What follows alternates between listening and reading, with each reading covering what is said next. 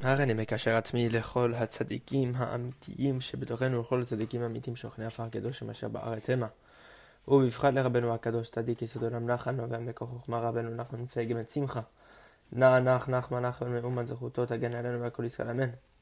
בעזרת השם, we start with תורה רל"ה, תורה 235. דע, no, שמי שהולך ונחלק ונופל, that someone who's walking and then he slips and he falls, then the entire world starts laughing at him. People around him start laughing at him. And then he gets embarrassed from this. The reason why this happens is because this person has blemished in the joy of Yom Tov, in the joy of the festivals. Regel. Now Rabbeinu is going to explain how and why this phenomenon um, is representative of the fact that you weren't happy on Yom Tov, that your simcha wasn't complete on Yom Tov. Ki Yom Tov nikra regel. The festivals, the day of the holiday is called a regel. Ve'gam nikra moed, and it's also called moed. Ve'alede moed means festival. Ve'alede shepagam besimchat Yom Tov. And because he blemished in this, in the joy of the Yom Tov, in the joy of the festival, the holy day, Naasem is a regel moed. He becomes a regel moed. What's a regel moed? Literally translated as shaky leg.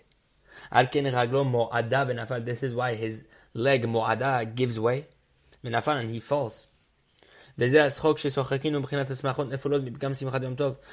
world, the fact that the world begins laughing at him is represents this idea of hasmachot nefurot, the fallen joy, by the fact that this person blemished in the joy of the holiday. And this is why he gets embarrassed. Because we know the idol worship is called boshet, shame as brought down in Hosea chapter 9. And one who degrades the festivals and the holidays is as if he serves idols, brought down in Gemara Psachim. Alken. This is why um, embarrassment um, befalls this person. Sometimes the fall serves as an atonement. And sometimes uh, this fall and this embarrassment that he gets from slipping isn't an atonement for the fact that he blemished in the joy of Yom Tov. Sometimes it's only a reminder so that he should return to God. So it depends. Um, sometimes the fall can be an atonement, sometimes it isn't. But the says that this is um, the fact that you slip and you fall, and the world laughs at you, and people laugh at you when you once you slip and you get embarrassed. Um, this is a reminder and, a t- and to teach you that you should um, increase your simcha on the on the holidays. Torah Resh Lamedvav. Mishenoheg Rabbanut Bechashut V'Tmimut one who serves as a rabbi and who, who serves in as a, uh, in a position of authority with chashrut with uprightness, bitmimut, with simplicity and wholesomeness, karaoui, that is fitting and proper. Through this, a person merits that he is able to ascend up to greatness at the end of his days, to become great. And whatever is considered greatness in that generation, he will ascend up to that greatness. For example, the greatness in this generation,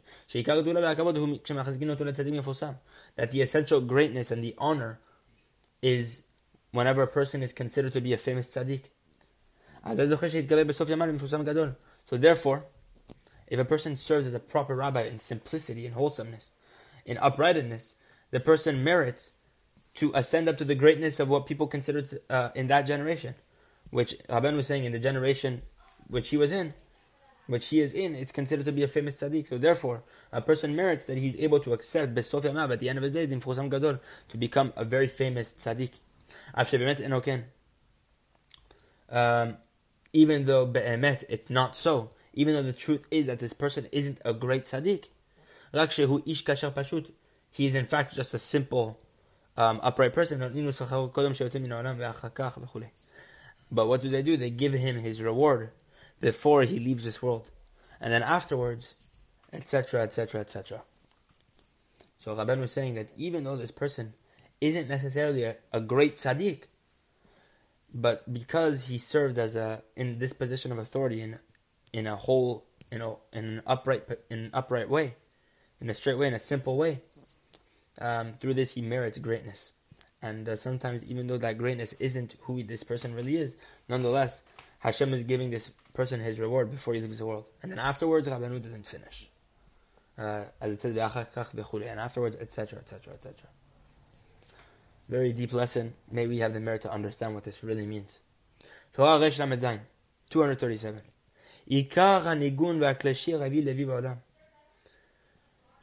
Um, the true essence of melody and musical instrument, it was Levi who brought into the world. The son of Yaakov Avinu. Gemara Bazar, the Brand as we saw also um, in a few lessons past. Sheikar Anagun Misitrat de Levi, as we saw in lesson 226. And the Rabbeinu brings this up from the Zohar, that the essence of true melody comes from the side of Levi. This is why Leah said, This time um, my husband will become attached to me. Hapam yilave, to become attached. Yilave comes from Levi, which means, uh, which is the name of Levi. This is why Levi was named after this idea that this time she wanted Yaakov to become attached to her. That now that uh, Levi was once was born, that through him comes this aspect of melody and musical instrument to the world. Now it's certain that this time my husband will become attached to me. Because Rabbeinu explains, Rabbeinu teaches us that what? When you want to join two things together and combine two things, as Leah was praying to Hashem, and this is why she named um, Levi by Levi, because Levi comes from the word to become attached. That Levi is the idea of attaching two things together. That bringing two things together and joining two things together is through nigun melody, and through musical instrument. Rabbeinu says, understand this very well. And this is the aspect of klezmer, musical instrument that a person plays at a wedding, that they play at a wedding. Rabbeinu continues, Sarim redafun yechinam, at Badam Tehillim, chapter 119. Sarim redafun yechinam, princes have chased after me and persecuted me for no reason, chinam. Rashi tevot rachash. This is an acronym for rachash. Take the first letters of Sarim, Redafun, Yechinam. You have Shin, Resh, Chet, Rachash. This is what we call a fee. This is a quip Rabbeinu made about himself. That he said this about himself. Um, that they were accustomed to give him a rachash, that was due to the official rabbi and one time we were all, and the we in this case is the students of Rabbeinu, that we were all standing um, before Rabbeinu at the time when there was a wedding in the city. And Rabbeinu said this idea that we just mentioned about princes that persecuted me for no reason, rachash. And he also brought the idea about the, the musical instrument that one plays at the wedding, as we just saw in the lesson. So what's this idea? That Rabbeinu began speaking at the time when the wedding was taking place in the city. They started speaking to the students about this idea about musical instruments that they play at a wedding. Because this is was this was holy way. because Rabbeinu's greatness was that the majority of times he would give a lesson about what was happening and what was being spoken about during that exact time. Everything was extremely practical. We see in other places, we've seen Sichot HaRan 149, Sichot HaRan 151, Chayei Moharan 413, Yemei Morana, different places, etc., etc. And um, um, so then what happened? As Rabban was speaking about this inyan of the musical instruments that they play at a wedding, um, the students began speaking, and the people mentioned to him the rachash that was due to him. The people began mentioning to him the fee that was due to him because Rabban was the official Rav of the town. And then he began to answer and he said, It is certain that I deserve this fee. Sarim Princes have persecuted me for no reason. As we see that um, Rabbeinu was clearly hinting to this idea about the, the persecution that he has to receive on all sides from everyone, and that it's certain that he deserves this fee. Um, Rabbeinu ties this, these two most awesome ideas together. Torah Resh Lametchet. When two people are divided about some sort of subject, or they're arguing about some sort of thing, and a third person comes. Even though this third person doesn't know anything about what they're talking about, anything about the idea they're arguing about. And we see that this third person comes and agrees with one person over the, his other one, over the other one. He takes one person's side in the argument. Rabbeinu explained that the one that he sides with is closer to this person's root than the other one meaning that this third person who's coming and um, siding with one of the two people arguing, Rabban was explaining that this um, third person who has no no idea about what they're talking about um, is closer to the soul of the person he's siding with. Because it is impossible that they should be identical in their relationship to him, meaning that these two people are at the same relationship with this third person. Because no two people are equal. So because two people are, there's no two people that are equal in this world, it is certain that one must be closer to the next. So this third person who sides with one of these people, we see that the person he sides with is closer to his to the root of his soul. Rabbeinu explains that this is why the third person comes and agrees with this other one, whichever one he decides whichever one he sides with, it's because that he's actually closer to him, um, closer to his root, closer to his source. That then understand this very well. And the final Torah for today, Torah Resh Lametet. Rabbeinu explains that through strife and opposition, it becomes impossible to speak. For the essence of speech comes from peace. כמו שכתוב, it says in Tehillim, chapter 122, אדברנה שלום, I will now speak peace. So speech comes through peace, ועל כן צריך כל אחד קודם התפילה לקבל לעצמו מצוות עשה ואהבת לרעך כמוך. And this is Rabbeinu explaining the sort of why a person, before he begins to pray, needs to accept, accept upon himself the mitzvah of loving his fellow Jew like himself. Loving his fellow like himself. Because through this, now that there's love and peace, now he's able to speak during prayer.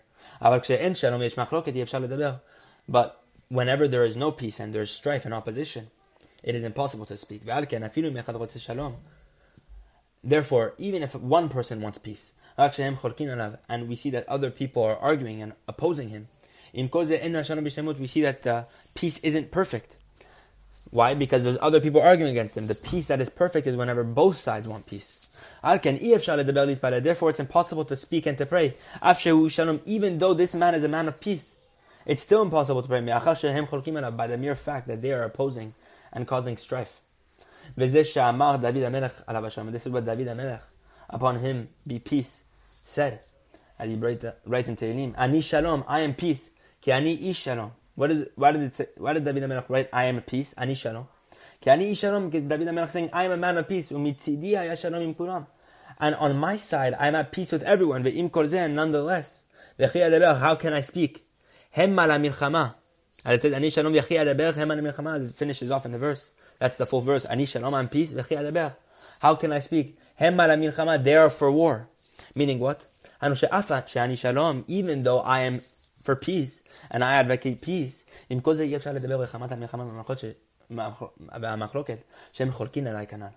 it is still nonetheless impossible for me to speak because of the wars and the strife that they are arguing against me, as we said above. Um, and behold, all words come from, from, come from peace, as we said above. Therefore, one who is in the aspect of peace is able to know all the worlds, all the words, sorry, all the words and all the speech of the entire world. Just like God Himself, who is called peace. We know one of the names of Hashem is Shalom, peace.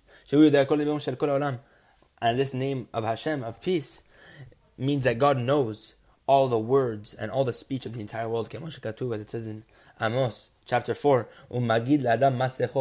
and God and He tells man what He has spoken. Because God knows all the speech of the entire world because all speech comes from peace, and peace is one of the names of Hashem. And this, this represents the letters of Shalom. Shin Lamed Vav Mem, Shalom, peace, Rashi Tevot, take this, this uh, word. It's an acronym for the phrase, Magid Adam Masecho. As we see in Amos chapter 4, look at the chidush. He tells man what he has spoken. He tells man his conversations. And Rabbeinu adds another idea. All words and speech come from heat, chamimut, warmth. And one who has extreme warmth, lots, lots of warmth and heat, speaks a lot. And therefore one who's cold and doesn't have heat, he's not able to speak. Because speech comes from chamimut, from heat. As it says in Tehillim chapter 39, my heart grew hot within me. In my utterances, a fire rages. In my meditations, a fire burns. Dibalti bishoni when I speak with my tongue. Vehu shalhova and this is the flame of fire. That heat is the flame of fire. So Rabbeinu explains this idea of speech and heat. One who has more heat is inclined to speak more. One was coolness is inclined to speak less. And we see this idea about speech and peace. So Bezrat Hashem, may we truly attain perfect peace and uh, to truly be able to pray and to speak properly. Bezrat Hashem.